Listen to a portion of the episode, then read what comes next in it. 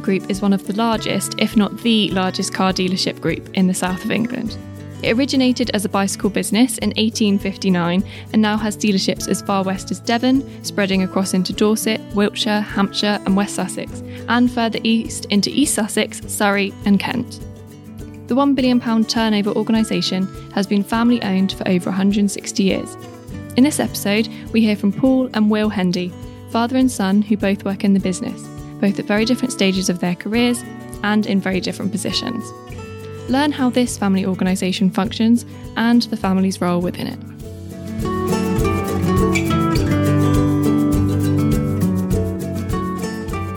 So, um, firstly, why don't you introduce yourselves and tell us how you each came to be involved in the business? Uh, Paul Hendy, I'm the chief executive, and I came to be involved in the business because my father was in the business. He's the fourth generation, or was. I'm the fifth generation. So I went to school, college, and then joined the business from there 32 short years ago. Great stuff. And Will? Uh, so I joined five years ago in 2016, uh, straight after A level. I didn't fancy university. Spent two or three years in the marketing department, a year abroad, and now I'm a general manager in Salisbury. So you're in that sort of journey now it's five years, you're probably starting mm-hmm. to get your feet under the table a little bit more, but you're learning how to be father and son and boss and and workforce in in one go. You know, how is that evolving? How does that feel? Um, it's good. We don't have too much of a, a, a direct relationship at work. I think there's quite a few tiers of management in the way. However, we do have our occasional quarterly meetings, it might be, which sounds I don't know. It's, it's an interesting dynamic because I was listening to some of the other podcasts and it was a very close relationship. Mm. And ours is, I don't know whether it's deliberate or not, is quite far apart. So we tend to not have too much of the family interaction at work. Mm. And that's that's probably quite a healthy thing. Mm. And do you think that that was strategy from your management team? Uh, uh, absolutely, yeah. When I joined the business, as I say, thirty odd years ago, we were a smaller company, and I probably had more interaction at the time with my father and my uncle, as was then. Not in a bad way, but as the business has grown, and whilst we don't have you know layers and layers of management, there, there clearly is a structure in place, and I quite deliberately observe that structure, particularly when it is for, for Will's benefit, for him to be his own man, person, and cut his own niche and achieve things on his own uh, with his own peer group and so on and so forth. Clearly, I'm taking a, an interest in it, but it isn't for me to be directly managing Will at the moment. And I think mm. that's a good thing from a father and son point of yes, view. Yeah. Um, but probably more importantly, from his own personal point of view, as he cuts his own professional career without dad sat in the corner, yeah. quite frankly. Yeah. Um, and he'd probably prefer it that way anyway. Yeah, it's interesting because um, we're we're in a similar pathway. Although I'm I'm not fifth generation. We're literally this is the first sort of uh, family. I, I, never built the business in thinking for a minute that that it would be become a, a mm. family business. But it's it's lovely that it's evolved that way. But you know, initially when Layla joined, again, very similar to you, Will, straight from sixth form, mm. hadn't wanted to go to university and. Uh, I'm sure she'll talk about her own journey in, in, in, the process, but it's, um, there was a line management process in between at the time, which I think yeah, when still she, is. Yes, you don't do my one to ones. No. no, no, that would no, probably be no. a disaster. Yeah, oh yeah. but when you joined the business, Will, how did you feel? Obviously, even if you weren't going in and seeing your dad every day, you know, did you feel any pressures carrying the family name? What you know, tell us about that uh, first uh, day. How did it feel going in? Well, my actual first day was a golf day in 2016. So I thought, nice. I thought this is going to be a really nice start. Um, ah. gentle ease into the business, except they had me out on a golf course at six in the morning putting signs up, and then oh right, I thought you were just out playing golf. No, I wish I was. Never got to. But yeah, it was. I was. It was quite nervous when I started, um, and it, that took a few years probably, because although I didn't see a lot of my dad and other family members in the business, you're still a Hendy, mm. and yeah, that took a while to sort of become used to. So I feel like I feel comfortable with it now, and it's just part of the job, and it is what it is. But yeah, it took a long time. Mm. I think you'd been in mm.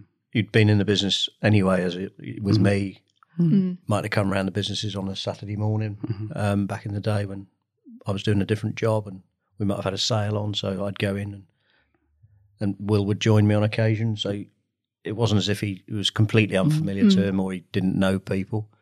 But the great thing was they just, to be fair, treated you just like anybody else and gave you all the worst jobs to start with. Absolutely. Quite right too. So Yeah. Well, yes, it doesn't give you an automatic right to No. sort of step No. up and, No, and uh, all the donkey work has to be done, and that's how you learn. Yeah, so I believe that's really that's really right. I felt the same when you join, you don't want to be seen to be having a leg up. And and you by not doing that and by starting right at the bottom doing, you know, that everything that anyone at your level with your experience would do, you know, building the respect of your colleagues is so important. Yeah, and that's what I really wanted to make sure I did. So that as my role has evolved, that the foundations are really solid and that they're my friends and they're my colleagues before anything else. And as, mm. as my role evolves, they stay like that and they don't see me become anything else. No, absolutely. Yeah, I remember you saying ages ago, and it was quite, it was quite matter of fact, and it was like, if you're not good enough, you won't get anywhere with it. Hmm. And that sounds kind of harsh, but hmm. the point was, do it on your own merit. Hmm. you get given the opportunity, it's what you do with it. Because we Yes. can provide the opportunity. So going back to Will growing up, obviously watching you running the business and you know, where was the business because the business has evolved really mm-hmm. quite significantly. You've been Yeah. really proactive with your acquisition. How has the since Will has shown an interest in the business or grown up watching it, what's the scale change in Hendy? Because, you know, I think it's interesting for for everyone to understand the scale of Hendy as was and is now and, and where you took it from when you took over and your generation. So I, I, I took over as MD July the 12th, 2002. That's very specific. It's Not that that date is etched in my no, mind. obviously Um, not. Yeah, so that's nearly 20 years ago, which is, I was obviously quite a young man at that time, Liz, wasn't it? Yeah. Um, yeah, so that was nearly 20 years ago. And uh, we, at that time, oof, probably had, I'm going to say, 12, maybe 15 dealerships turning over in round numbers about 150 million. I'm casting my mind back, it's a long time ago. Uh, this year we will turn over uh, a billion.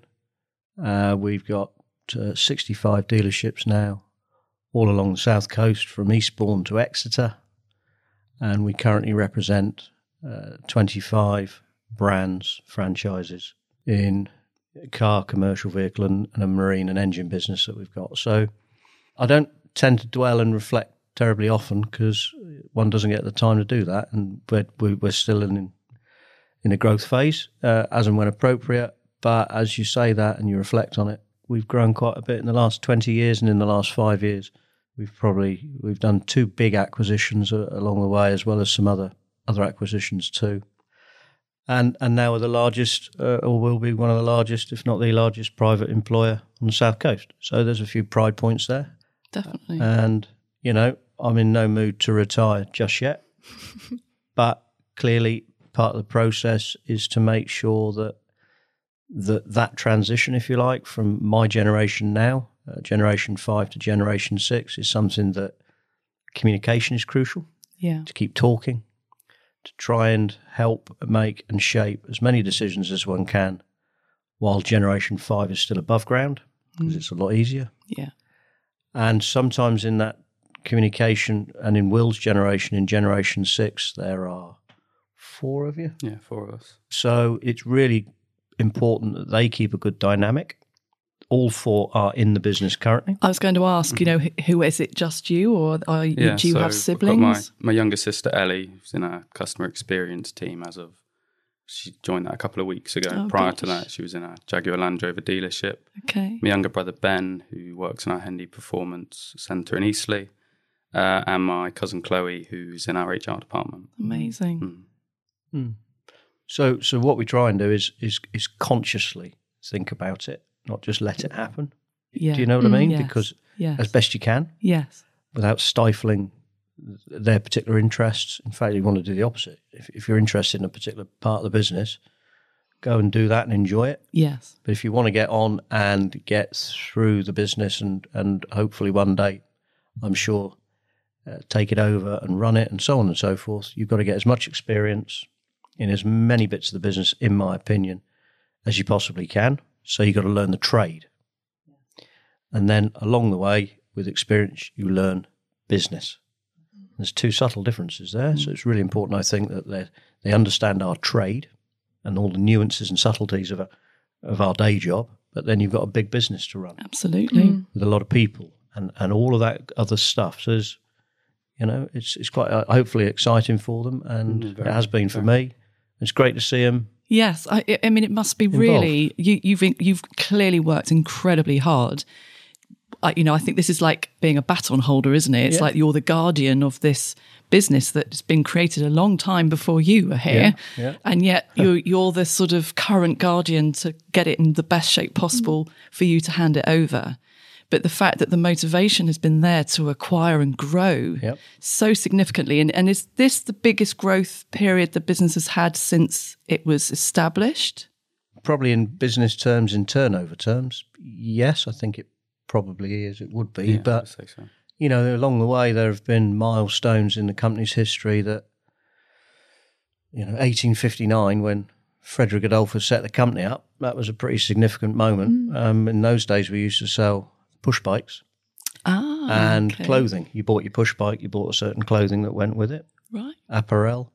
So, so for him to say in 1898, 98. you know, we're going to go and go into the motor car business. There were ten, I think there were twelve motor cars in the country at the time. So that was Yeah. probably Very Um, visionary. a massive decision, and the Yes. company's been going thirty or forty years. Wow. You You, can about- imagine that discussion. Yeah. So, and then in 1910, Henry Ford was in the, in England, landing in Southampton on his way to Manchester, uh, to the Old Trafford Centre where they were building the Model T. Met my great great grandfather Percy, uh, and th- and we became the first Ford dealer in Britain. Wow. Now, again, you look back on that; that's a massive decision. Huge. So all of these yeah. all of these things along the way. Yes. Uh, the Second World War, we were shut for five or six years repairing Spitfire aircraft in the workshops. That was our bit for the effort. So, it, got- and there, I think there are lots of things in each generation probably that have shaped us. And I'm sure we'll talk about COVID and that impact because that's been mm. a seminal mm. Yes. business moment, hasn't it, for everybody? Yes. Um, but yeah, uh, we we've consciously grown the business. There's a big consolidation going on in our industry, without getting too mm. specific, and we've decided we want to be a part of that. And to do that, we've had to get on and and get through doing some of these deals. So It's a really fascinating background that the business has evolved from. And, you know, what do you think is the typical DNA that's followed through all of those generations? I mean, is it ballsy decision making, risk taking? There must be some trait that defines the Hendy business acumen. Do you think? Have you have you there's there's a word entrepreneur that? that's used far too often, and I don't really know if that encapsulates things. But I think we're we're, we're clearly not risk averse. We're Mm. risk aware, but we are not reckless. Mm. So I'm really prepared to make decisions and have a go, but we will understand. We will model that. We will talk about it mm. for a period of time because one of our great USPs is that for a business of this size, we are incredibly nimble in terms of our decision making. Mm-hmm. You know, there's a board of directors, but if we want to do something, we get on and do it, and we we don't have to go to the city. We don't have to Yes. go and yes. you know agonise over these things. and, And, actually, and then that the is the joy of family passes you by. business, isn't it? As we get- long as the decision making and the, uh, the f- the forum is there to make those decisions, you can be really quite agile, can't you? and and and crucial and key to it, and I've said this to Will and all the kids, is is to make sure that the people that you get around you Yeah. are better than you. Yes. We set a fairly low bar on that. It's not difficult, is it? but but uh, we've got fantastic financial controls. Yes. You know, we've got really strong operational disciplines. So so corporate governance is hugely important to us. This is a massive business, mm. sixteen hundred colleagues. Mm, so mm. we absolutely make sure that the business is is run as a business, really strong values and, and culture, and I believe that we help set the tone on that. We have a bit of fun along the way, but we can make decisions as swiftly as I think anybody. And then if we if we set our sights on an acquisition or a target, then it's my job to go and go get it. And do you have these conversations around the, the dinner table at home, or do you shut the door and that's it? Now and again, not not all the time, because it's. I think it's quite important to have that separate mm. work and home environment as well as a relationship for us. Hmm. Now and again, we definitely do, and it, I always find it fascinating because I'm not, obviously not involved at that higher level in mm. all the strategic decision making. So for me, I find that sort of really important to understand what's going on, but also from a learning point of view, Yes. just to understand how they do it and mm. from how the business runs at that level. And with your siblings involved as well, I can imagine the dinner table discussions could be quite feisty. If uh, I, I think if if I'm into a big acquisition, then it, I'll obviously share with them not necessarily early on the target potentially, or but because it takes up an awful lot of my time, um, and you know that could be weekends because that's the only time that I could go and look at a dealership without being noticed or meet the the other owner or what have you. A lot of this stuff has to be done quite rightly a little bit under the radar, certainly early on in conversations because you don't upset people or do anything like that. So, and I can become, shall we say, a little distracted with it. But the great thing from the, from my point of view with the kids is if I say to them, you know, uh, if I do share things that are confidential, uh, absolutely it stays that way, and and that's and I you know absolute credit to them. But the other reason I don't like to share things too early is because you know you don't want to burden them with the pressure of knowing things. Yeah. People assume they know everything, they, and it's mm, mm. otherwise it's just unfair Yes. when people are trying to interact with them. You know, mm. I think that's really interesting because you, you're obviously organically thinking about the family dynamic relationship, the pressure of the family, maybe not being as present as perhaps you'd like to be because you're very focused on a specific goal, but also sharing what you can that gives them a taster of what you're going through without loading them down with all the the detail which actually is it can be incredibly stressful and i'm sure you've lived through it several times. Acquisition is um you know really really lumpy piece of work Yeah. and comes with its dramas and you know ups and downs and and I, I guess you're absolutely right in just bringing them in gently to that rather than throwing them in the deep end is is the kind and right and and good paternal way of of going about it which is hmm. interesting. And that's like the you know a very specific niche of family businesses where you're not only considering how do I tell my colleagues about this sensitive piece of information, but what's the impact as a dad on hmm. the kids hmm. of this? And I think you know it's non-family businesses and non-family business owners probably don't think about it quite that way or put, consider when looking at a family business all those subtleties that sit behind it.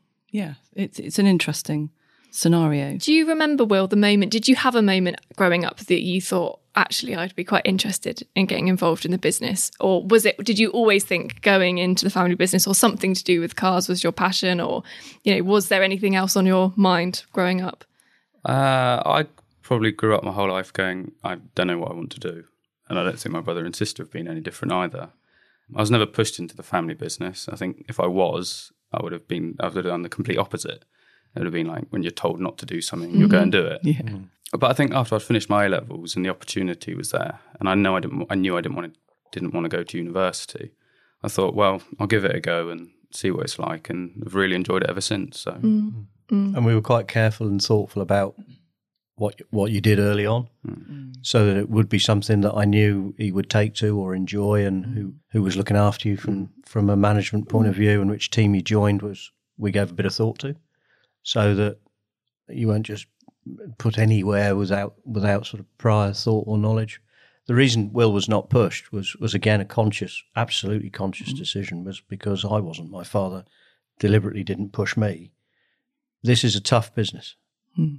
It's long hours. It's hard work. You got to want to do it.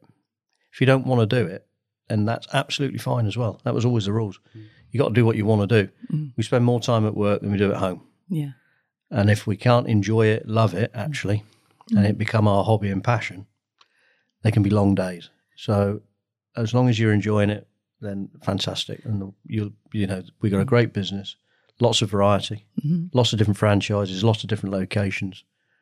Um, yeah, the variety is important for me because I think I can't do one thing over and over again. yeah I find that incredibly boring, and I like change. And I think within the roles that I've previously had and what I'm doing now, it's always different. There's mm. never anything the same. Mm. and the scope as well. You mm. know, I know from my perspective, I'm a bit the same in the fact that I really thrive off a challenge and I become an absolute nightmare to everyone if I'm not challenged, which I'm sure my mum will Yes. agree with. um, so, Halfway through school holidays in the summer, oh my gosh, I'd know when I'd get into the third week of August because, Yeah. yeah, she needed to be back in the classroom. So the you know the idea of the fact that within my role that will evolve, you know, in years to come, I will always be challenged. You know that I, you couldn't write a more dream job spec for myself if I tried. You know, and I think it is that constant challenge, constant evolution, and the opportunity that if I ever did feel like I was standing still, you know, I could be in the position to say, let's look at something new, let's try a new direction. And I think that that is hugely motivating. Uh, You must be hugely relieved, Paul, that you got this succession plan that kind of looks like it's working out. I mean, it, after five generations, there is that pressure of what hmm. next beyond me. And if if none of your children had genuinely shown an interest and were wanting to find their own careers, and which obviously you would have supported, where where would you have gone? I mean, would it have remained within the management team? And Who, who knows, Liz? I can't. I can't answer that because that's not where we're at. I hmm. mean, there's obviously a little bit of you that that hopes hmm. somebody would like to come through, but being really clear with yourself, and, and my wife would be really clear with me. We're not pushing them into this. Mm. They have to want to do it, yeah, and that passion or that drive, the the willingness to start at the bottom, is seen by all the other colleagues in the company. And, and they're not that to- threatened by it at all. They that- see it as a to build your natural respect, progression. the respect you build now uh, Yes. at, at Will's age, and he's going to make mistakes. We all have, you know, and it's how you handle those mistakes. It's how you get on. It's how you dust yourself down. It's how you, you, you know, you're in early, you go home late, you work hard. That's what they want to see, Yeah. isn't it? yes. And as I say, you're never going to be the best, whatever, but you just need to know and have an understanding of it and make sure that you can bring those colleagues along with you throughout your career and treat them with respect. And we mm. get the very best out of them then. And and hopefully they get the best out of us, you know, and it's hmm. that's how it's meant to be. I mean, I think compared to so many multi generation businesses that I've I've worked with over the years who don't have that succession plan and they'd equally hoped that it would organically happen and it hasn't.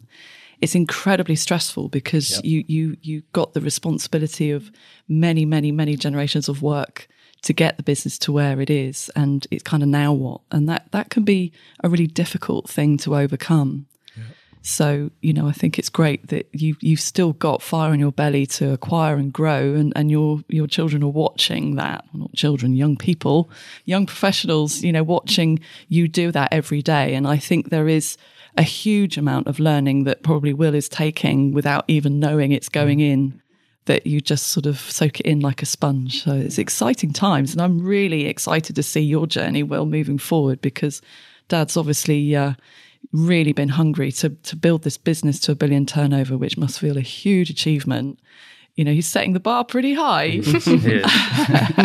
And you've probably learnt things that I re- I'm realizing now. I've learnt things over the years just before I was even able to think about a career. You know, it's overhearing the conversations in the car. You know, there's the stuff that's being talked about briefly. You know, whilst I'm sat in the kitchen, whilst dinner's being made. It's those things that you bring to your job uh, in a family business that as you move forward you start to realize oh for some reason i just i just understand mm, this and it's because you've just been like a fly on the wall you know mm-hmm. being a fly on a wall for the you know leader of a business is a massive dream for loads of people and actually we've been able to do that by being in a fortunate position of being born as these children i mm, guess mm. do you think it's in the blood? Will, perhaps you're probably easier to. Do you feel that it's been around you and part of you all your life It's so definitely far? been a part of me my whole life. I mean, since I was born, it was the family business. But I think, like like I said earlier, I never knew that I wanted to go into it. But once I did, if, if you feel very proud that you are, and the fact that you're the mm-hmm. sixth generation and the 160 odd years prior to it, you feel quite proud to carry that on. Mm. So, in that sense, yeah, you could kind of say it's within your blood. But from the point of view that I know, I never knew from the outset that I wanted to. And and at the moment, all the you've obviously tried different aspects of the business Mm-hmm. over the last few years. Where do you feel that your most natural place fits within the business, or wh- wh- what sort of angle of the business do you enjoy most? So I, I started originally heavily focused on marketing, Um, and that gave me a really good look across multiple departments and multiple brands because you're not focused in one sales department. You're looking after, I think Honda was my first one, and then our used car stores. But I kind of wanted to get more operationally involved, and that's what I'm doing now, uh, being a general manager of four dealerships in Salisbury. So that's where I really, I've really enjoyed it the most within the past year. That's been my favourite aspect of it. I mean, I Being really think hands on. marketing's a great place to start Oh, absolutely, yeah. because you learn about the the values of the brand. You know what's what's important underpinning all of the different aspects of the business. So yeah, I can see how you Mm. enjoyed that, and now you've been able to take that into more Mm-hmm. operational activities. So yeah, it's an exciting journey. Very, very exciting. Hmm. Although I think I've been there for nine, ten months now, and the whole time's been spent in COVID, which has been Yeah. quite interesting. We all know just how much the pandemic has impacted our habits, including how frequently we use our cars. So, therefore, what was the impact on the business that sells cars? How did the youngest Hendy generation respond to COVID 19? And how did Paul, at the helm of the business, keep looking forward in times of adversity? How do you feel that that's been a game changer for, for the business? Have you seen anything different that's come out of it that you hadn't expected? Uh, that's a really good question because, you know, yesterday was was the anniversary of, of closing the businesses, and we had a board meeting purely coincidentally uh, yesterday with our operational board, and it, it just felt like the full circle had almost been completed from the day the previous year uh, when we driven off and had closed the dealerships, all the used cars were off the forecourts, and that drive home was was tough Yeah. because nobody knew just how deep that abyss was that we were looking at. And people with the benefit of hindsight now can say, yeah, well, we thought we'd do this, that, and the other. Let me tell you, when you drove home that night, you were not thinking that. So that's the really honest truth. Hmm. Is nobody, but nobody knew where this was going to go. Hmm. In our lifetimes, nobody had had the experience of a global pandemic, and it was probably the most significant thing in the company's history since the Second World War. Period. End of.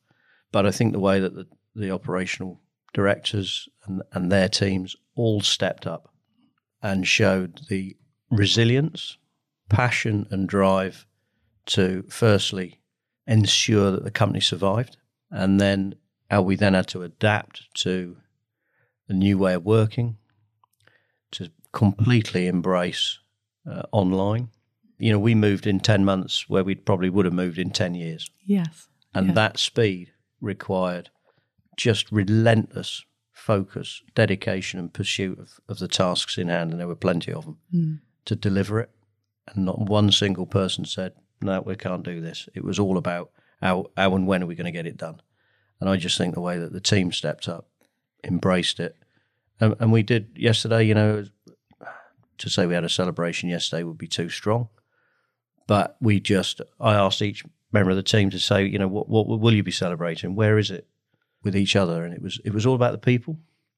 And that sounds all very sort of, you know, emotional or what have you. I, I think that is that is a trend and a theme that's running through everything hmm. and not just the business environment. Hmm. It's regrouped back to the people that make things happen totally. and their passion, their dedication, and the camaraderie that's needed to to buoy each other up because we've all had our humps in the road in the last year. Hmm. So to work in a, an environment where you're supported and given the opportunity to grow and learn new things very quickly, you know, it, it uh, separates the, the men from the boys. Absolutely. were, I mean, it? we were in a firefight.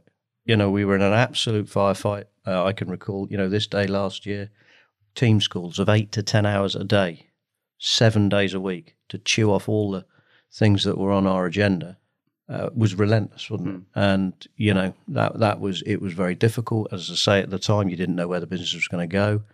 Nobody had really understood by that stage the government assistance and mm. measures mm, that they were mm. putting in. And, and boy, wow. I mean, and then of course that started to change the landscape. So from a business perspective, you started to think, okay, this is, you could have a bit more confidence. Uh, and then now, you know, where's this virus going to go and how much longer is it going to be? And here we are, 12 months on. I mean, gosh, Who saw that? who saw that? We But- thought two weeks. Boris saying we'll turn the tide and, in and two that weeks. That felt, real. and that felt huge. Yeah. So It's so really interesting, isn't for, it? for Will to experience that in at the start of his career and to have learnt just what can be done and the power Yes. of, of your of your team and your people and the resilience mm. of how much they care mm. and hopefully we have, have demonstrated that back to the team how much we we care that mm. they've made the family business survive Yes. and dare I say it continue to thrive. Yes. So and given opportunity to to find new wings. Oh. You know, you know. I think I've I've often thought in the last year because Layla's still been living under my roof for the last year, living through this together. It's almost like she's done a business degree in one year. Mm-hmm. Mm-hmm. A very hands-on, real mm-hmm. live example of how to think on your feet, make good, quick decisions, mm. look after the team, be intuitive about what they're feeling because you can't even see them. You know, it's uh, yeah, it's been a heck of a journey, and I think you're right. I think Will's probably had the best baptism of fire in uh, in business, and everything should be up from now on. Fingers crossed. But that was going to be my question to you, Will, was, you know, how has the last year been for you? Because I know this time, well, probably this time last year, two weeks prior, we went, you took us out to, um, we went out for an outside meeting, funnily enough, before we even knew outside meetings would have to be a thing. I was always a fan of outside just- meetings. So. Yeah, that's true. Went and sat outside and we talked about, you know, if this all goes horribly wrong, if the worst happens, which we've now seen, what do we do? You know, what clients are the most at risk? How do we respond? What's our game plan? And I sat there thinking, we've been going for 25 years. Like, it'll be fine. Like, I'm sure it'll be, mm. you know, sat there kind of thinking, this is so dramatic. Mm. And then I remember we all went f- working from home and I was kind of a bit like, yeah, well, team safety is important. And then clients started feeling nervous. And I do remember there was one day, it would have been possibly maybe like a week after we went into lockdown. Oh no, it would have been the week before we went into lockdown because we could still go and see other people, but we'd gone from working from home and it was really starting to hit. And clients were getting nervous. And I do remember going um, to my boyfriend's house and sitting with his family, and I was just sat there like in complete shock as to what we could stop was starting to see. And I was so scared. I felt real fear of I'm now involved in the business. I feel huge pride of it. I really care for it. And I actually now also have the ability to either help bring us through this or I will watch it fall. And it was really scary. And, you know, then, then as you say, Paul, the furlough scheme was announced and you started to see that, it, you know, there were ways to see it through. But I was really naive at the beginning. But mm. now I look back and I was so pleased I've been in the business long enough to understand it to such a depth that I could actually help. Yeah, and you know, we've got we're coming to the end of our financial year and thinking actually, if someone had told us a year ago mm. this is where mm-hmm. we'd be looking, we would have been happy. Yeah. Mm-hmm. But mm. yeah, so you know, how how has it been for you? What did you have any moments of oh god? I, f- I found the start of it quite stressful. Mm. Um, I think that was when Dad was saying that the showrooms were shut and he was at home on Teams calls all day. He was obviously very stressed, and I kind of was, and I'd become a live chat agent overnight. So I'd stopped the marketing marketing side and become into that role just to help out really as, Yeah. as we needed to. And for the first couple of months, it was quite stressful because nobody had any idea what was going on, and the, the first three week lockdown got extended into mm, mm. however long but I've, I felt quite fortunate because as of July, I started in my new role. So I've had a really good opportunity to separate work and home because I've been in the office every day, mm. Okay. which mm. for me has massively helped because mm. I, don't, I don't know how my sister has worked from home since then. I, can't, I can't do it. For me, I find that I can't yeah, separate my day at all.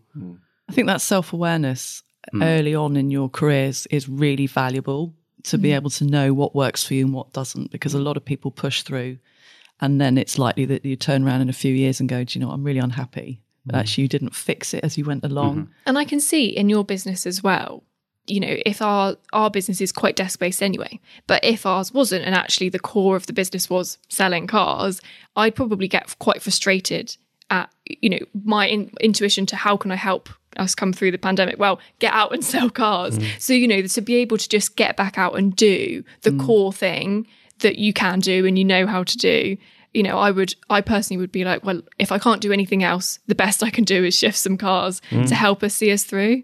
Yeah, I mean, we with the workshops were open, obviously looking after key workers. So you've you've got uh, I don't know three or four workshops that you had to, you know, with all the technicians in there and the parts operations. So again, we've got quite a lot going on in in lots of areas that we wanted to make sure could be sustained. And even though the showrooms are closed at the moment, we're still going to sell this month six or seven thousand cars online. So Amazing. it, the way that we had to Mm. adapt and And and how do you see that evolve? I mean, obviously you've now got that established route to market. Will you continue that as obviously as much as the the showrooms are valuable yeah, absolutely. showcases? Ab- absolutely. people? So now it's it's getting that blended approach of Mm.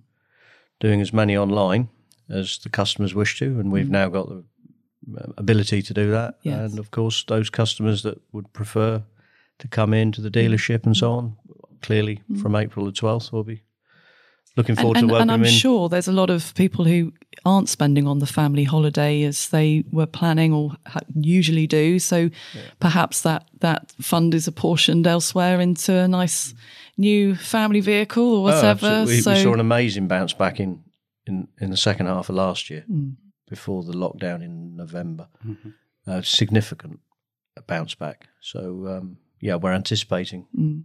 a significant bounce back now, as I say, in April, allied to the fact that what we can do online. So, we're actually feeling, you know, really, really good about 2021 and uh, where, where we can continue to take it, aren't we? And I think you're right. I think it's a good moment a year on to kind of review the past year and the journey emotionally, because it was an emotional journey. I think all of a sudden we felt really uh, protective over our businesses again. You know, the day to day is always difficult and hard work, but this was a whole new game. And it, I think as business leaders, you kind of reposition how you feel about the business a little bit when uh, it's like having a child that's sick, isn't it? You're like, right, I have to be on duty. This is, you know, this is, I have to step up and find everything in me that I've got. So you've continued to acquire through the pandemic, which Uh, is quite yeah. a feat, as well as Yeah.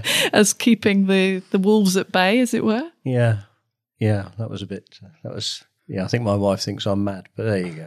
No, it was. um, you got to see beyond the pandemic. You've Yes. got to see a route out, and and whether that's the pandemic or your business, where it's going to go. So any acquisition is always a long term thought.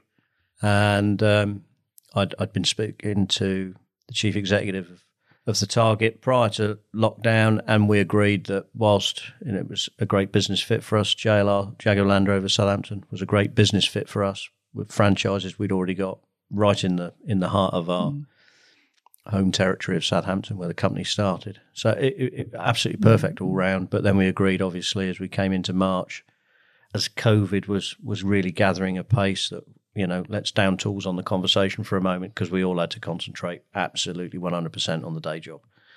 And and as things became a little clearer during the summer, we picked it up again the conversation, and yeah, it probably took I don't know maybe four or five months to get going again and mm. and completion, which was mid December, and then we closed it in that lockdown about two weeks later. So, yeah. um, yeah, not for the faint-hearted, but you've got to see beyond that. Yes. And mm. here we are now, and the business is, it, whilst the showroom and the forecourt is mm. closed, the workshops are open.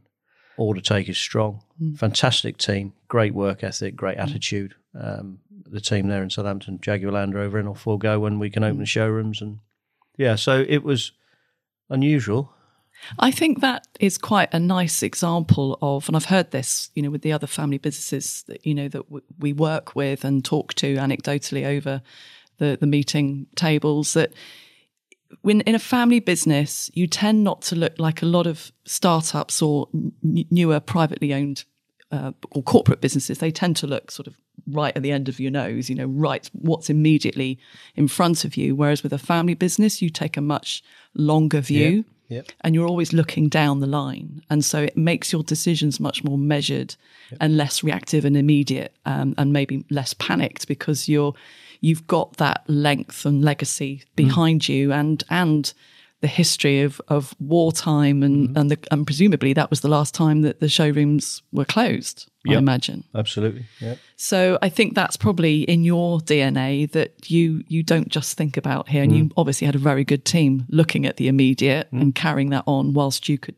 keep going down the long game. And Totally. that's a great example of learning for Will to watch and observe that acumen, uh, to not be afraid of keep pushing the boundaries despite uh, the challenging moment. So Yeah, Yeah, Yeah. it kept me busy that one, didn't it? It did. It was probably a good thing, actually. It's probably a really nice, positive distraction away from the uh, the day to day at the time. Well, the easiest thing to do would have been to have walked away from the opportunity. yeah, mm. And I knew deep down I'd look back on that in a year's time or two years' time if, if it had gone to somewhere else and you'd really be kicking yourself. Yeah. So, mm. with that in mind, it's a case of how are we're going to get it done then, yes, mm. which was interesting and challenging. But we got through it, we got it done, and can't wait until we can all be around that business in a, in a, uh, you know, at the moment with all the restrictions and, and internally where we're not overly encouraging too much travel between the Yes, dealerships for all the right reasons and all of that good stuff. So, you know, Teams has been great, hasn't it? But you, Yes. you cannot beat human interaction, no. getting on site, yeah, being with a team. So, yeah, it's a great business. And, you know, again, just shows that when the opportunity is there and it's right, we'll, we'll do everything we can to go after it and, and go and get it. Will is progressing his career in a very historic business. He's been with Hendy Group for five years already, and we were keen to hear what the next five might look like and beyond. Have you already had thoughts, Will, about what you could potentially do with it later on down the line? Uh, Not with that specific dealership, no. Um, I think the furthest I've got to where I might be in the next five years. I think for me, that's enough to think about at the moment. Yeah. And that kind of encompasses really embracing my current role, Mm-hmm. that role potentially growing in the region. And then from there, I haven't really thought about it, if I'm honest. There's no right or wrong, I Mm. No, suppose. Um, Absolutely not. And I, I don't want to limit myself to a certain path. Yeah, Um, Hmm. And maybe I'll go and do something drastically different. uh, Or I, I don't know what it could be. yes, I don't know what it could be. But for me, the next five years is about really understanding what I'm doing now and growing that. And hmm. Salisbury's an interesting environment to hmm. play with, isn't it? Commercially, and with the challenges they've had in recent years for one drama or another, a nice, challenging environment and location to sort of take forward. So yeah, yeah. It's, it's quite an interesting demographic up there because yes, you've got a lot of military families, you've got a lot of farmland, you've got sort of older generations living there. So I mean, it's vastly different to where we are now in Bournemouth, yes, and, and that's where I used to be based. So from that point of view, it's been really interesting, sort of Yes. understanding how it Yes. differs. And five years in, how has your relationship with the business evolved? Are you starting to feel more of that sense of ownership, or you know, is it still you know, do you feel ownership for what you do, but your kind of your ownership of the whole thing is growing? Uh, a little bit of both, really. I feel ownership of the dealerships that I look after. Five years ago, I never had that. So I've got that responsibility of the 35, 40 colleagues that work there and the four brands. Whereas previously, I just worked on campaigns for various brands. So for me now, it's very different. Hmm. So I do feel ownership for that and a lot of responsibility. And like what we've been talking about with COVID and everything, making sure everybody's on site is comfortable with what they're doing. So, it, from my sense, it's kind of a little microcosm of the business. Uh, Dad's doing it on a ginormous scale, and I'm helping where I can on, on my little site. So, One of the um, Hall and Woodhouse who we interviewed in the uh, previous episodes, they talk about stewardship, and I really relate to that because I remember you went away on holiday. You took six weeks off or something over the summer when I'd been in the business for a couple of years, and that was a real turning point for me when she wasn't in. So, you know, the leader of the business was out, and yet, you know, the business was being managed really well. Everyone was taking, getting things done. There was actually no operational change. But I felt the kind of whole of the the steward who hmm. was looking over the business, and I kind of felt myself morphing into that. I'm not going to change how I do anything, but I did kind of just have one eye on how things were going, how things were being dealt with, and that moment really made me think, actually my connection to this business is far stronger than I'd ever really mm, anticipated. Mm. and I, I had similar to that December last year. My direct report, Richard, he went away for, he managed to get away for three weeks over Christmas. I mean, lucky him. He didn't shut up about it because nobody else managed to. Um, but like you, I lost that direct report. Mm. So for me, I was then purely the only person there responsible. Um, great learning experience. And you're right, you've got to do it your own way, but just taking all the knowledge that you've got elsewhere. Yeah. Mm. Yeah. And it is, it's those moments that make you think, make you realize, I think, how connected you are and how much you feel for the business. You know, Liz has always talked about it being a third child. And that's when I thought, oh, yeah, this business is like a sibling for me. Mm. You know, it is mm. like a, a third sibling. Oh, no. Yeah. Second sibling. So second sibling. I got really confused. You only have one I only brother have that one I brother. know. Yeah, that was weird. Um, yeah, you know, and actually that was a huge turning moment. And I think for me and my commitment to the business, that was a big moment because I realised there's if this is the direction I want to go in, there's not just you know, like you were saying, the trade to learn. But there's all the business stuff, which is actually a lot more scary, I think, than learning the trade because it's the core of survival.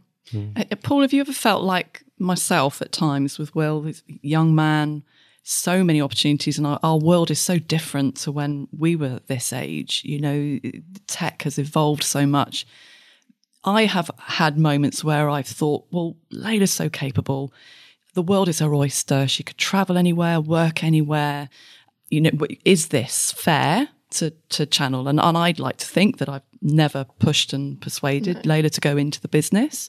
Um, it's been very much her decision, but I, I have felt at times, and I've said to her, you know, do you not want to be in the bright lights and be part of a big corporate experience, or at least have that experience, and then maybe come back? And she says no, but you know, have you ever felt like that? That you know, maybe they should fly the nest for a bit and then and then uh, I come back. Will mentioned that he had a year away abroad in Canada and America and Australia and New Zealand for a year, working in dealerships out there with some friends we've got uh, over there. Uh, which is, you know, I did that in nineteen in the nineteen nineties. I went away for a year myself with a, with a pal, and we did the same sort of thing.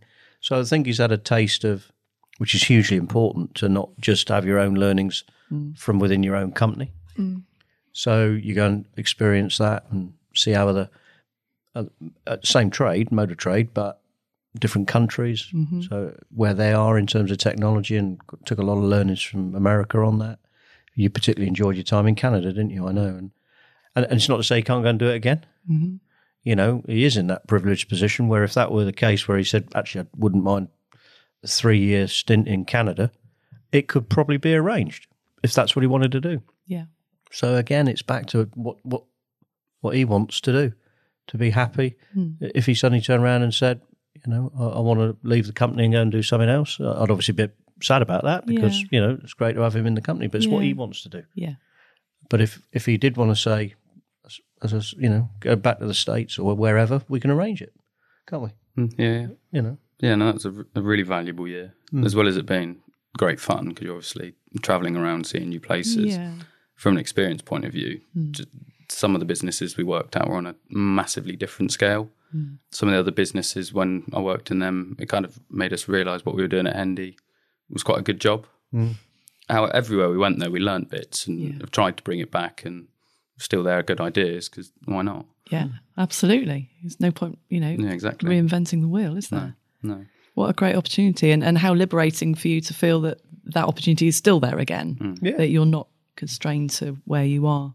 But That's you, you did a degree last. Was it last year? You did. Yeah, so I got the Whilst chance to working do at the same as well. time, which was great. Wasn't it? in, in marketing. Obviously, now not working in marketing, but still valuable. I was going to ask about qualifications and, and Yeah. sort of training. So I did a, a year long CIM course, Chartered Institute of Marketing, which was fantastic. I learned plenty from mostly from the customer's point of view and that whole experience and the digital piece, um, which is obviously very very relevant to now.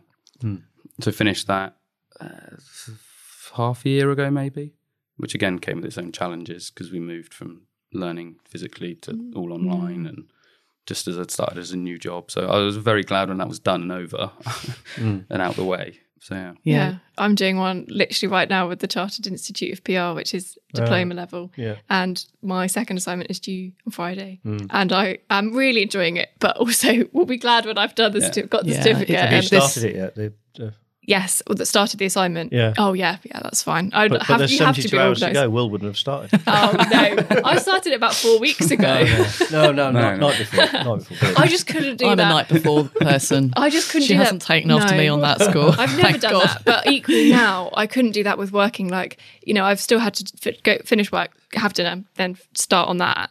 But the thought of having to cram it, I'd be literally, I'd be like work nine to five thirty, and then mm. assignment five thirty till nine if I left it that late. and yeah, then that wouldn't be good. But um, no, I have started it, and I passed the first one, so that's good. I got, you know, got my mm. confidence from that. But yeah, it's good. It's nice doing formal qualifications to mm-hmm. actually learn the theory behind what you're doing.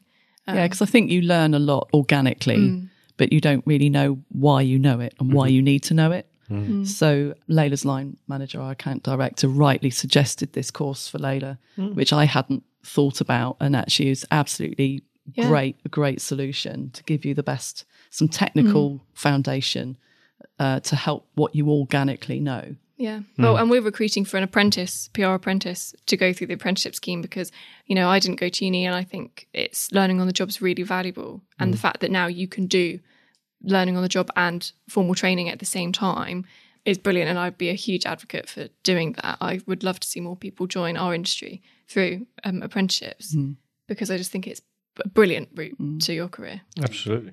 A lot of, mm-hmm. lot of work on top of your job, Yeah. mind, mm. Yeah. uh, which you cope with. I was really proud of how well Will cope with that as well. It didn't compromise his day job, but it meant evenings or Yeah. stuff at weekends. So fair play. Yeah. Yes, which which demonstrates passion Yeah. really for, for the business, which is great. So you know the future. yeah, What what does I mean? Obviously, you're looking at the next five years and your immediate role and how you can Short evolve term, that. I'd quite like the showrooms to reopen and Yeah, uh, be able I'm to go sure. to the pub. But um, Yeah. um, Play golf. play Yeah. golf, yeah, next week. Quite looking forward to that. Oh, yeah. I don't know. It's kind of just see see what happens. I think COVID. We need to get out of that first mm-hmm. and get past all of these deadlines that have been set or initial dates, and then uh, just hope that the business really flourishes after mm. that. And we've mm. said that we're hopeful that there's going to be a bit of a boom afterwards, Yeah. and like we had last year. Fingers crossed we see that and sort of go from there really and into the rest of the year in 2022. And then do your siblings sort of have the same sort of feel for the business? Do you talk about it? Um, Yeah, your- so, I mean, my amongst sister's- yourselves? really passionate about it. She sometimes comes home and won't shut up talking about it, and we're like, "Bloody hell, we've been at work all day as well." And, Maybe that's a girl thing. Yeah, I'm definitely the same. yes. um, but no, it's it's great to see. And my brother, who he'll have spent maybe a year working in performance, and Yeah. he'll be the first of us to actually go to university Okay. later in the year, Yep. which I know he's looking forward to. Mm. So yeah, we'll, we'll all kind of go from there, and And and you get on, you enjoy each other's company, sort of as people and, Yeah, and we all do. siblings as well We as as work colleagues. yeah, I mean, uh, as we as I was saying earlier, we don't tend to mix too much. Yeah. Um, Keep- which for distance yeah, helps yeah, and which works for us for works you. really well. yes. In the Um, future, if you were to work closer together, how do you think that would feel? Hopefully, we wouldn't be living all together. We wouldn't all be living together as Yeah, well. that would 'Cause be- It's the tw- I think for me, it's the twenty four seven side of it would be very full on. Oh, especially at the Um, moment. Yeah. I Can Not anti working with them at all. And for me, that would be something completely new, like it would mm. be if I was working with you on a day to day basis. Mm. Not anti it, just never experienced it. Mm. Never say never. Never say never. And what about the next five years for you, Paul? Well, there's lots of opportunity that we're looking at. We've got other businesses that we. I'm being very careful what I say. aren't um, so yeah, there's there's obviously things on. Uh, the industry that we are in uh, is consolidating quickly and rapidly. As ever, there's plenty of change going on with legislation. Electrification for us, you know, is a big item that we have to navigate our way through. But you will see a continued consolidation of dealers having larger market areas and territories, uh, it being encouraged by the brands to do that because they want to deal with less people. So scale is crucial, hence why we've scaled up and started scaling up three to five years ago. And that won't be for everybody because there will be people post COVID who don't have any succession, who've had a tough 12 months, who will now be thinking, Game okay, over. we got through that.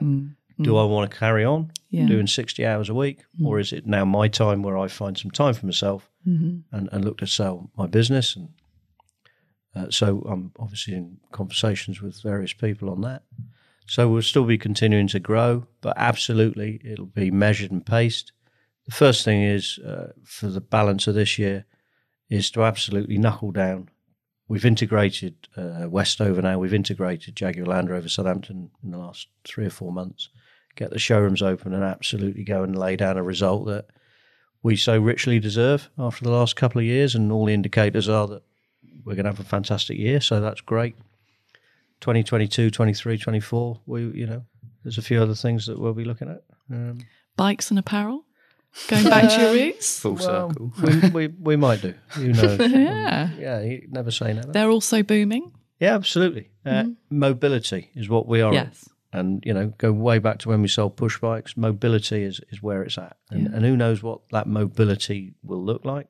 Fortunately for us at the moment, you know, passenger car is still crucial. And in fact, people who don't want to get on public transport or won't fly Yeah. um, are looking for cars. But in the commercial vehicle uh, arena, where we are very heavily invested, I'm delighted to say, because commercial vehicles is is having an absolute boom time of it because of home delivery Yes. or last mile delivery into city centres is going to be the next thing, you know, Yeah. and all these sort of things. So we do try and, and, and think about that, plan for it as best we can. So I still think the next five years will see significant amount of change. Uh, we will continue to grow where appropriate, and you know I've still got a bit of energy left. I think so. Yeah, I, th- I think there's plenty more to come. Yeah. Yeah, I can Yeah, I see don't the. plan uh, on doing I can You- see the you won't be fire in your eyes. soon. No. yeah, but no, it'd be great, you know, with Will, he's where he is at, and and he's got two or three dealerships coming his way in the Salisbury region, so that's that's a big thing to run more than one location. So there's two, three, four locations that Will will look after that cover about eight franchises. Yeah. So that dynamic of working with eight OEMs, you know, sixty or seventy colleagues in three or four locations is a real fantastic mm. microcosm of the group for Will to continue his growth and education specifically Will. You know, his, his sister and brother have got their thing going. You know, and so is his my niece. So it's, it's fantastic Yeah. to watch. Yeah, very rewarding. It is. It is. It's, I don't. I don't think I ever thought it would be quite so rewarding to see that, to see them grow. Mm. I think the thing that I'm I'm really proud of with all of them is is the level of respect uh, and how they communicate with their colleagues in the company is is genuine and Yes. heartfelt, Yes. and there's no sense of entitlement. Yes. Think, and that's exactly how it should be. You know, respect the hard work that people do for us totally, and help celebrate with them the great work that they do. Because without them, you know, Don't have a business. we don't have a mm. business. Absolutely And boy, right. have we learnt that in the last twelve months. you know? Yes, for sure. So when you think of cars, you think of Hendy. But I'd like to know what the Hendys think when it comes to cars. So what are your each of your favourite or dream cars? If you could literally pick a car off the shelf today, uh. no money, money's no object, what would it be? Well, we have an expression that cars keep us, we don't keep cars. okay, so if you think about that, we're in the business of selling cars, but we do have a few in our collection, don't we? But so we have kept a few along the way. I'll let you answer that one first because he'll probably have a have one on the tip of his tongue. Yeah, I do. Bentley Continental. Oh, there you go. Oh, Okay. Nothing we sell, but yeah. That's interesting, isn't it? That y- your desire is something that you don't sell. Or maybe a well, Ben- a Bentley question for you. dealership coming when up. We're going to get a Bentley Yeah, he wants us to go and get a Bentley franchise. Yeah. We're mm. quite fortunate though because we we do jump in and out of cars all the time. Mm. Um, mm. Occupational hazard. Yeah, so it's quite hard to say because we know uh, we don't stick with cars for a long time because the point is you sell them. yes. Um, nobody builds a bad car anymore. Yeah, yeah. We're being we're being a bit non-committal here, aren't Yeah, we? I know. I don't know. I'm very lucky I get to drive some great cars already, and that without sounding which the business Are, we're are in. there any any archive cars from past generations we've that have got- been kept We've got in an the garage? 1898 Benz. Oh, That's one owner, us. Oh wow. It's one of the oldest cars in the world. Uh, we've got some Model Ts, as you'd expect. So we've got a collection of, without sounding too grand, but we do have some. well, I'd kind We of expect you to have some in Yeah, your we do. We do have some we decided to keep. Yeah. So um, special. Yeah. Well, it's like, you know, I'm sure Hall and Woodhouse have beers from the years, mm. years and years gone by. They've kept in the archives. It's kind of like, well, just because you sell cars doesn't mean you shouldn't have your own type Yeah. of archive. yeah. No. So, Oh, that's exciting. yeah. You'll have to release some photos of those. There must be some. I'd love- somewhere. Yeah, we've got we've we've I'd got love I'll to try see and find that. some. yeah. Yeah. Yeah, I think I think people are really interested in the historical evolution of businesses. I think there's so much sort of nostalgia that we don't often celebrate and we get on with the day job and it's all about today and tomorrow. But mm. our history maps us and it's great that you've kept a couple of treasures along the way. Yeah. Our grand my grandfather great grandfather was was great friends with Lord Montagu, Oh, and yeah. when they originally started the the the motor museum in Beaulieu was in the Palace House in the grounds, and he had four cars, one of which was our Benz. So there's a picture in the in the Palace House there of that. So that's you know again, it's nice to have that history. Isn't it? Yeah. it's amazing. definitely And uh, yeah, we've got a few. We try not to keep too many because we're in the business of selling. selling. Yeah, doesn't feel right to keep Yeah. them. yeah. Um, for the listeners, are there any car models coming to the market that you're particularly excited about? That's doing impressive things, maybe in the, the green the green side of uh, electric vehicles. Short answer, yes. I think every brand's sort of being forced down the electrification route. So they've all got stuff coming. I'd have to have a little dig into what model by model there is, hmm. but everybody's going that way, and there is some really exciting stuff. Hmm. A lot of what we're seeing is brand new models that are electric. They're not models that exist at the moment Okay, that are going to have an electric engine put in them. Hmm. They're entirely different. they're starting from scratch. Yeah, and there's some really really exciting stuff coming. Yeah. Just trying to think of ones off the top of my head. I I don't think there's one in I- I'd cite in particular. Mm-hmm. Um, you know, because across twenty odd brands that we represent mm, in the mm. in the in the car space, every every franchise um, is is if they haven't already is up in their game. New product is coming thick and fast. Mm. Most of it uh, electric, but there are still some you know combustion engine vehicles that are coming that are hugely exciting. So, f- so for us, even though I've been in the business thirty years, you you know, Will for five years, the the pace of change of product these days, and the amount of new product coming at us, is is unbelievable, unprecedented, and that for us still makes it incredibly exciting. Yeah, I bet And it's a whole new era of of absolutely. development Absolutely of the vehicle, isn't and, it? And you know, we still get the thrill of the joy of new, and love seeing the customers take their new cars away or their used car, new used car. It's the best bit of the job. yeah, it is. It genuinely is. I mean that. We we really feel that. Yeah, I mean, we had uh, two, three days ago uh, up in Salisbury. A guy picked up his new Toyota Yaris GR, which is this little pocket rocket of a car, and it, it was their rally car that they've turned into a road car, and it's mental. And this guy's walked out as if he's an eight-year-old kid. Yeah. It's just- Oh, It's you fantastic. just How can't lovely. get the smile He's off really his face. And you're like, excited. yeah, it's brilliant to see. That's Yeah. the best bit of the job. Mm. You know. Yeah. fueling people's passions Yeah. and Absolutely. Yeah. Mm. seeing their dreams come true. It's fun. Yeah. We're on episode five now, so if you've been following the series, you'll be used to hearing this next part of the interview. At the end of each episode, we ask each guest the same questions. Here's how Will and Paul responded. So, yeah, at the end of every interview, we ask every guest the same three questions. So, if you could each answer them individually, and then we will, yeah. So, um, the first one is What is your earliest memory of the family business? My earliest memory will be going into your office on a Saturday and playing around with stuff in there that, Making a mess. yeah, pretty much annoying you with. I've, I had no idea why we were in there, what we were doing, just me moving stuff. And Ugh, where was that? That would have been at School Lane, where your office is now. No. No? Southampton. Wasn't it? Southampton. See that long ago, I can't Yeah. even remember the place of it. I just Shirley remember Road. going in there and Shirley Road. annoying you for the whole morning. Yeah. I'm not, uh, funny enough, mine's the same. It would be going into my father's office in Boscombe, uh, Palmerston Road, where we had a dealership there. It's not there anymore these days, but that would have been in the 1960s, 70s, on a Saturday morning, and opening the post and delivering it, probably to the wrong place, but um, that was my job. And like Will, I didn't get paid for that morning's work either. No. So So, can you remember how old you were, Will? Um, six or seven, maybe. Yeah. similar sort of age. Yeah. Yeah. Isn't that funny how you've both got the same Yeah. memory of your first sort of taste of the business? It used to be really exciting. That was like, oh, we get to go into dad's office for the day. Yeah. yeah, don't want to come in there now. do No, you? no. that Never- probably never for a means something reason. a bit Yeah, worse. exactly. Yeah. Dad's calling you into the office. Oh, God. so, next question Is there anything you'd do differently next time?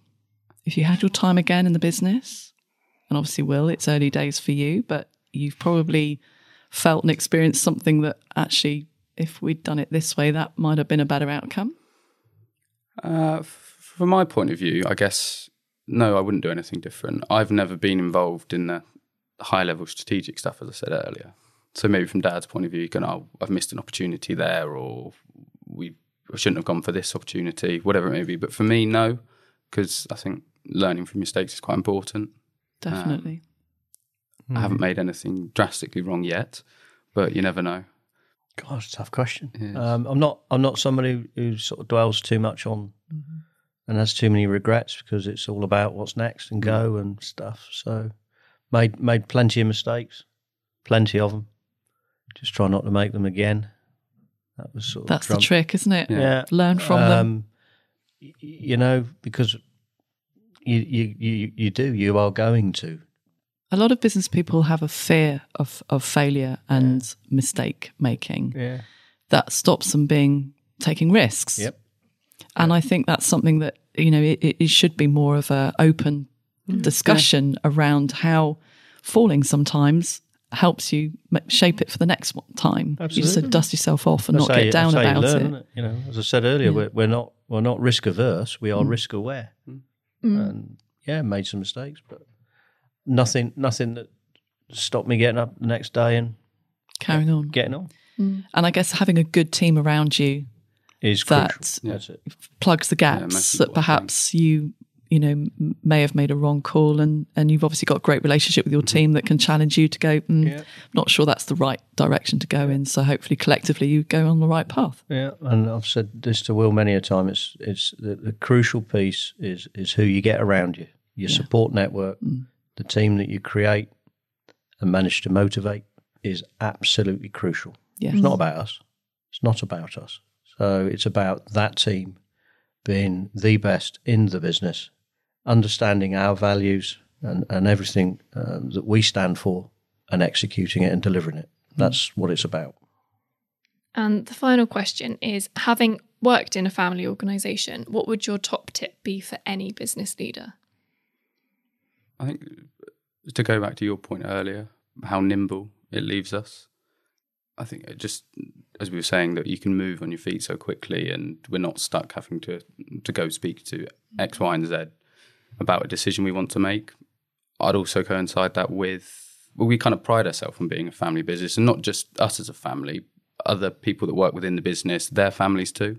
Hmm. I've got a guy I work with in Salisbury. His son works there. His brother works up the road, and I think from that point of view, is it's not just our family; it's, it's your family as well. Hmm. And I think that provides a really, really good work environment. Hmm. Yeah that's a really lovely ethos actually that you're encouraging your team's families to join the business. So it's like a big extended family. Um, and I've said it before on this on this recording that you know I've I've always tried to treat my team as extended family. I'd like to treat them as I would if they were my own, um, and mutual respect hopefully comes from that. So And that is something any business leader can implement. Is if you view your teams as your extended family, you can almost, in a sense, generate that culture by doing so, by taking that approach to leadership hmm. um, over any of this, you know, other leadership advice that hmm. there's loads of, and some of it's absolute hmm. rubbish. You know, actually just being a nice person. Yeah, I think showing that we care and the family care, and we're seen within the business. Um, It's not like we're off in some distant place and it's left to be run by somebody else. We all want to be involved with it, and I, I kind of hope that that shows to other people that they want to be involved with it too. Hmm. sounds hmm. like it bodes well for the hmm. future. I think you've done your job, Paul. I hope so. Uh, I It's all sounding good to me. yeah, I think for me, it's about being authentic, being consistent, working hard, respecting others, and I think people genuinely, if they feel that, in a, and we, you talk about culture, we absolutely have a very strong set of values that, that we discuss as part of our decision making, and you know, I think after five generations, number six is here. It's it's it's just people knowing that about what we stand for, Yeah. where our moral compass is, Mm. and people and, and, and look, we've seen it in the last twelve months where where we asked people to go over above and beyond, and there was no question that they do that, and and I think for you know that's been so heartwarming that we will work even harder now to provide for them the opportunities they want for the future, so that they I, I say I don't want them to have a job, I want them to have a career and we can provide that. And given the way that they've worked for us in the last 12 months, particularly. We'll do everything we can to to make that happen. make that happen big time. So we're just getting started great. after 160 years. So, do you think the whole last year has repositioned some aspects of your business in your mind, Paul? Um, I think it's absolutely cemented for me the value of the team and the people. Absolutely, because you know, here we were. To, if we were doing this twelve months ago today, we'd all be thinking, Yeah. "Wow, Yeah. where's this going?" Yeah. and we're not. We're a- absolutely. Mm. We're we're we're in an mm. even better place. We're a stronger, mm. leaner, fitter business after this twelve months on. So, as I say, we've only just got started after 160 years. It's quite mm. frightening, isn't it? Where we're going to go? Amazing. We are. We are Silver go, linings. We are going to go for it. Mm. And that is, I think, a lovely place to conclude. Yeah. You know, I think that's brilliant. All that history, but we're just at the start. Mm. How exciting. That must be so exciting for you, Will. Yeah, very exciting. Very exciting to see where it goes. Can't And be a wait to part of see. too. Can't wait to see where it mm. evolves. So, Well, yeah. good luck. Thank Yeah. Thank you. Yeah, and thank you so much for joining us today.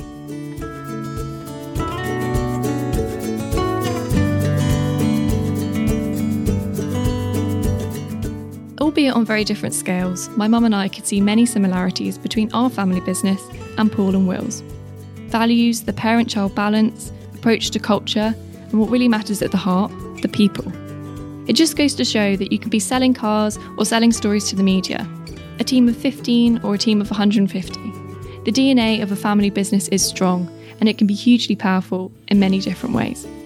We'd love to hear what you've taken from recent episodes of It Runs in the Family. Please get in touch via Instagram, Twitter, or LinkedIn, or head to listeningpr.co.uk to chat on the phone or via email. We'll see you in a couple of weeks for a very exciting episode 6.